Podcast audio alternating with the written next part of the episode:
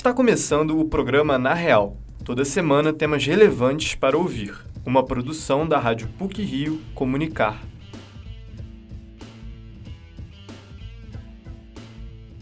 A Copa do Mundo de Futebol, que termina neste fim de semana no Catar, tem mostrado um outro lado que vai além das disputas esportivas em campo. O país sede é sabidamente autoritário e vem sendo denunciado por escravidão e violação dos direitos humanos em diversas manifestações de jogadores de várias seleções. Este é um dos temas do Na Real de hoje. Abordaremos também os projetos criados pelo Centro Técnico e Científico da PUC Rio e pelos alunos da universidade. Vários desses projetos foram premiados inclusive no exterior. Fique com a gente!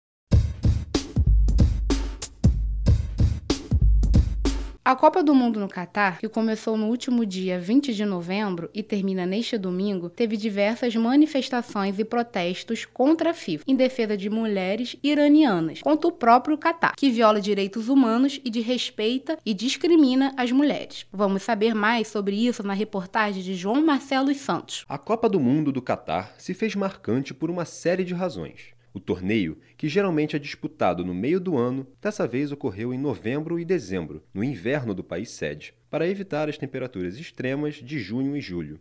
Durante a Copa, aconteceram manifestações relacionadas aos direitos humanos, à igualdade de gênero, ao racismo, entre outras pautas. Vale ressaltar que o Catar é um país de governo autoritário e que não permite relações e manifestações homoafetivas e o consumo de bebidas alcoólicas, por exemplo. O país também é denunciado por submeter imigrantes ao trabalho escravo nas construções dos estádios. Para o professor de comunicação social da PUC Rio, Arthur da Pieve, futebol e política sempre se misturaram. A novidade é que agora as manifestações no esporte são mais explícitas principalmente na Copa do Mundo. Copa do Mundo é quando ela é realizada, sabe-se lá é, exatamente por quê, num país que não tem nenhuma tradição no futebol, que é uma ditadura, troca-se até o mês tradicional de disputa da Copa. E aí você não quer que essa Copa tenha algum dado de, de um componente político, de crítica. A gente viu manifestações pelos direitos das mulheres é, no Irã, a gente viu um manifestante invadindo o campo e ele fazia um poliprotesto, né, porque ele protestava pelos direitos homossexuais, pela Ucrânia, é, pelo direito da voz das mulheres iranianas. Então eu acho que a sociedade foi mudando, ela ficou mais atenta e mais ativa. O futebol não é nem nunca foi uma bolha completamente alheia ao que ocorre na sociedade. Dapiev reforça isso ao sinalizar a potência dos protestos, como os que ocorreram no Catar durante a Copa. Por mais que algumas instituições ou pessoas tentem sufocar vozes em nome de uma neutralidade, o povo sempre encontra novas maneiras de se posicionar. Essa Copa deixa como mensagem que nenhuma ditadura é, muito fechada, como é a ditadura Qatari, nem uma organização muito, muito conservadora como é a FIFA, vão conseguir é, deixar o futebol como se existisse numa torre de marfim ou numa redoma de cristal. É, o futebol, assim como outras manifestações esportivas, assim como qualquer área da nossa vida em sociedade, ele também está sujeito a protestos. Esses protestos vão aparecer a despeito de punições ou não punições. Então, acho que essa é uma mensagem, acho que a FIFA tem que refletir muito sobre isso. Ela não pode se tornar como uma espécie de ditadura transnacional na hora que ela organiza uma Copa. A Alemanha protestou contra a FIFA e a realização da Copa no Catar antes de sua estreia contra o Japão. Na foto oficial do jogo, os atletas fizeram um gesto de silêncio. Outra mensagem crítica foi passada pela Dinamarca, que vestiu um uniforme titular monocromático na Copa, de modo a esconder o símbolo da seleção. O objetivo era mostrar que os dinamarqueses não eram coniventes com as práticas denunciadas no Catar. Para a professora de Ciência Política da PUC-Rio, Alessandra Maia, quanto mais se tenta proibir ou coibir certos posicionamentos, mais a criatividade e a imaginação humanas são estimuladas. A extensão da mensagem aos gestos, às bandeiras, aos cânticos e à arte é um aspecto positivo. Alessandra reconhece o viés político que a Copa do Mundo sempre apresentou e enxerga que é preciso avançar nos debates sobre racismo, igualdade de gênero e até mesmo o fair play. Para a professora, apesar do lado mercadológico da Copa do Mundo, voltado para o marketing e para os patrocinadores, mensagens de resistência ainda ecoam durante o torneio. Isso acontece também dentro de campo ainda que a gente saiba que todo o contexto é capturado também e usado para o marketing, para venda da, dos patrocinadores, etc. e tal. Por outro lado, você tem os transbordamentos. São esses momentos aonde você vê a capacidade também e habilidade de países que são mais fracos em termos de é, recursos financeiros, ou mesmo que já foram colônias é, e que estão ali competindo. Também é um momento onde você consegue ver grandes artistas da bola, né? artistas do esporte. A Copa do Mundo do Catar se encerra no próximo domingo, dia 18 de dezembro, ao meio-dia no horário de Brasília. A final será disputada no estádio Lusail, em Doha, capital catari. O torneio, que teve resultados improváveis dentro de campo, também foi marcado por aqueles que recusaram o silêncio, mesmo que com muitas intimidações das autoridades. João Marcelo Santos, para o Na Real. As equipes de competição do Centro Técnico Científico da PUC têm se destacado com vários projetos, inclusive no setor aeroespacial. Reportagem é de Maria Mariana Braga. Entre os diversos projetos oferecidos pelo Centro Técnico Científico da PUC Rio, as equipes de competição ganham grande destaque. Com as sedes no pilotis do prédio Cardeal Leme, as equipes correm atrás de aumentar os troféus nas prateleiras a cada ano. Cada uma tem um coordenador e um capitão, esse ano, a equipe de competições Reptiles consagrou o título de tetracampeã em competição estadual de Baja, no Rio de Janeiro. A Reptiles Baja conta hoje com um time que não se limita a estudante de engenharia e tem como objetivo construir um veículo off-road. O processo vai desde a idealização do projeto até a manufatura do automóvel e a participação nos campeonatos organizados pela Society of Automotive Engineers, SAE Brasil.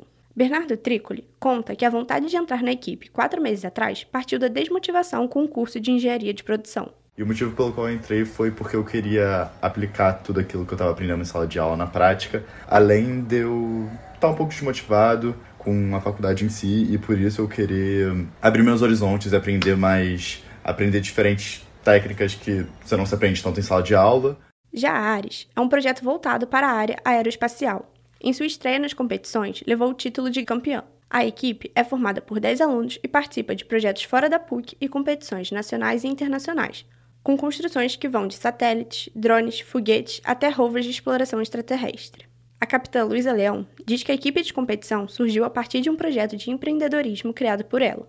O Ares, bem no comecinho, era um projeto diferente do que ele acabou se tornando, né? E começou como um projeto meu de empreendedorismo, mas quando saiu do papel se tornou uma equipe de competição. A ideia, apesar de né, ter mudado um pouquinho de rumo, sempre foi a mesma, foi viabilizar a participação de estudantes da PUC-Rio em projetos aeroespaciais, porque até então a gente não tinha nenhum departamento, nenhum grupo voltado especificamente a tecnologias aeroespaciais.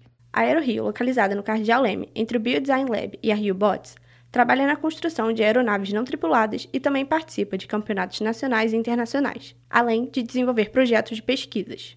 A RioBots, criada em 2003, trouxe diversos prêmios para a universidade esse ano. A equipe de robótica conta com alunos de graduação e pós-graduação de diversos cursos, e tem como objetivo ser um espaço em que o conhecimento adquirido em sala seja posto em prática. Também desenvolve em seus integrantes as habilidades e capacidades de liderança, organização, trabalho em equipe e inovação. Esse ano participou de três competições, duas internacionais e uma nacional. Entre os pódios conquistados está o primeiro lugar na competição internacional Robo Wars, sediada na Índia, como conta coordenador da Rio Bots e professor da PUC Rio, Marco Antônio Mediolaro.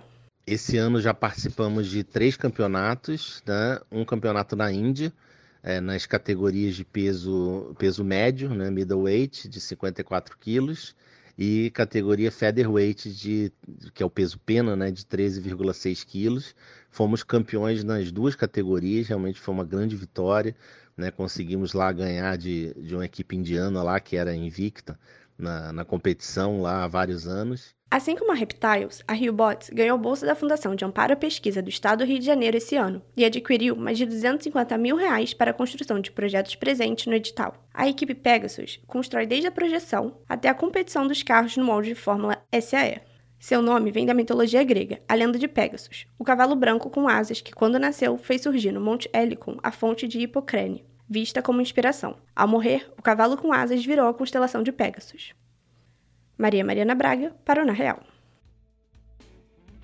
E, para finalizar o Na Real de hoje, algumas pílulas sobre o que foi ou será notícia nas mídias.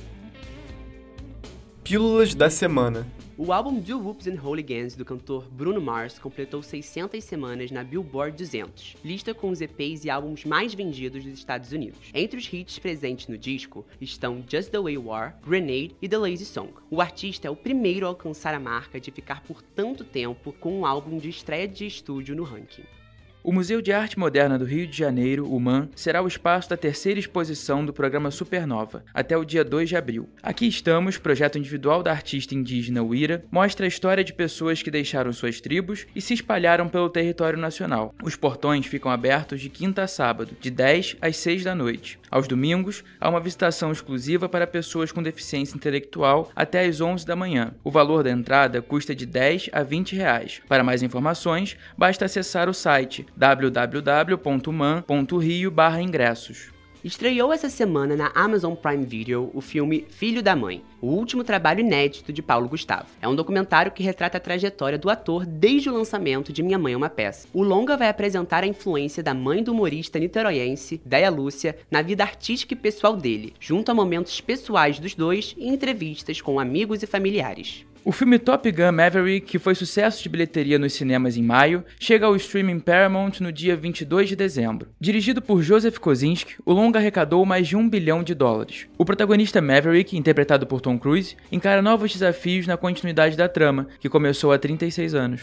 Até o dia 26 de março, o Museu de Arte do Rio, MAR, na Praça Mauá, apresenta a exposição Margens, do fotógrafo francês Ludovic Carême. A mostra expõe registros do cotidiano das comunidades brasileiras brasileiras. O objetivo do artista é trazer seu olhar sensível, profundo e detalhista para a dura realidade dos brasileiros. A exibição fica localizada no segundo andar do pavilhão de exposições e funciona de quinta a domingo, de 11 da manhã às 5 da tarde. Os ingressos custam 20 reais, com opção de meia entrada. Para informações, basta acessar o site www.museudeartedorio.org.br.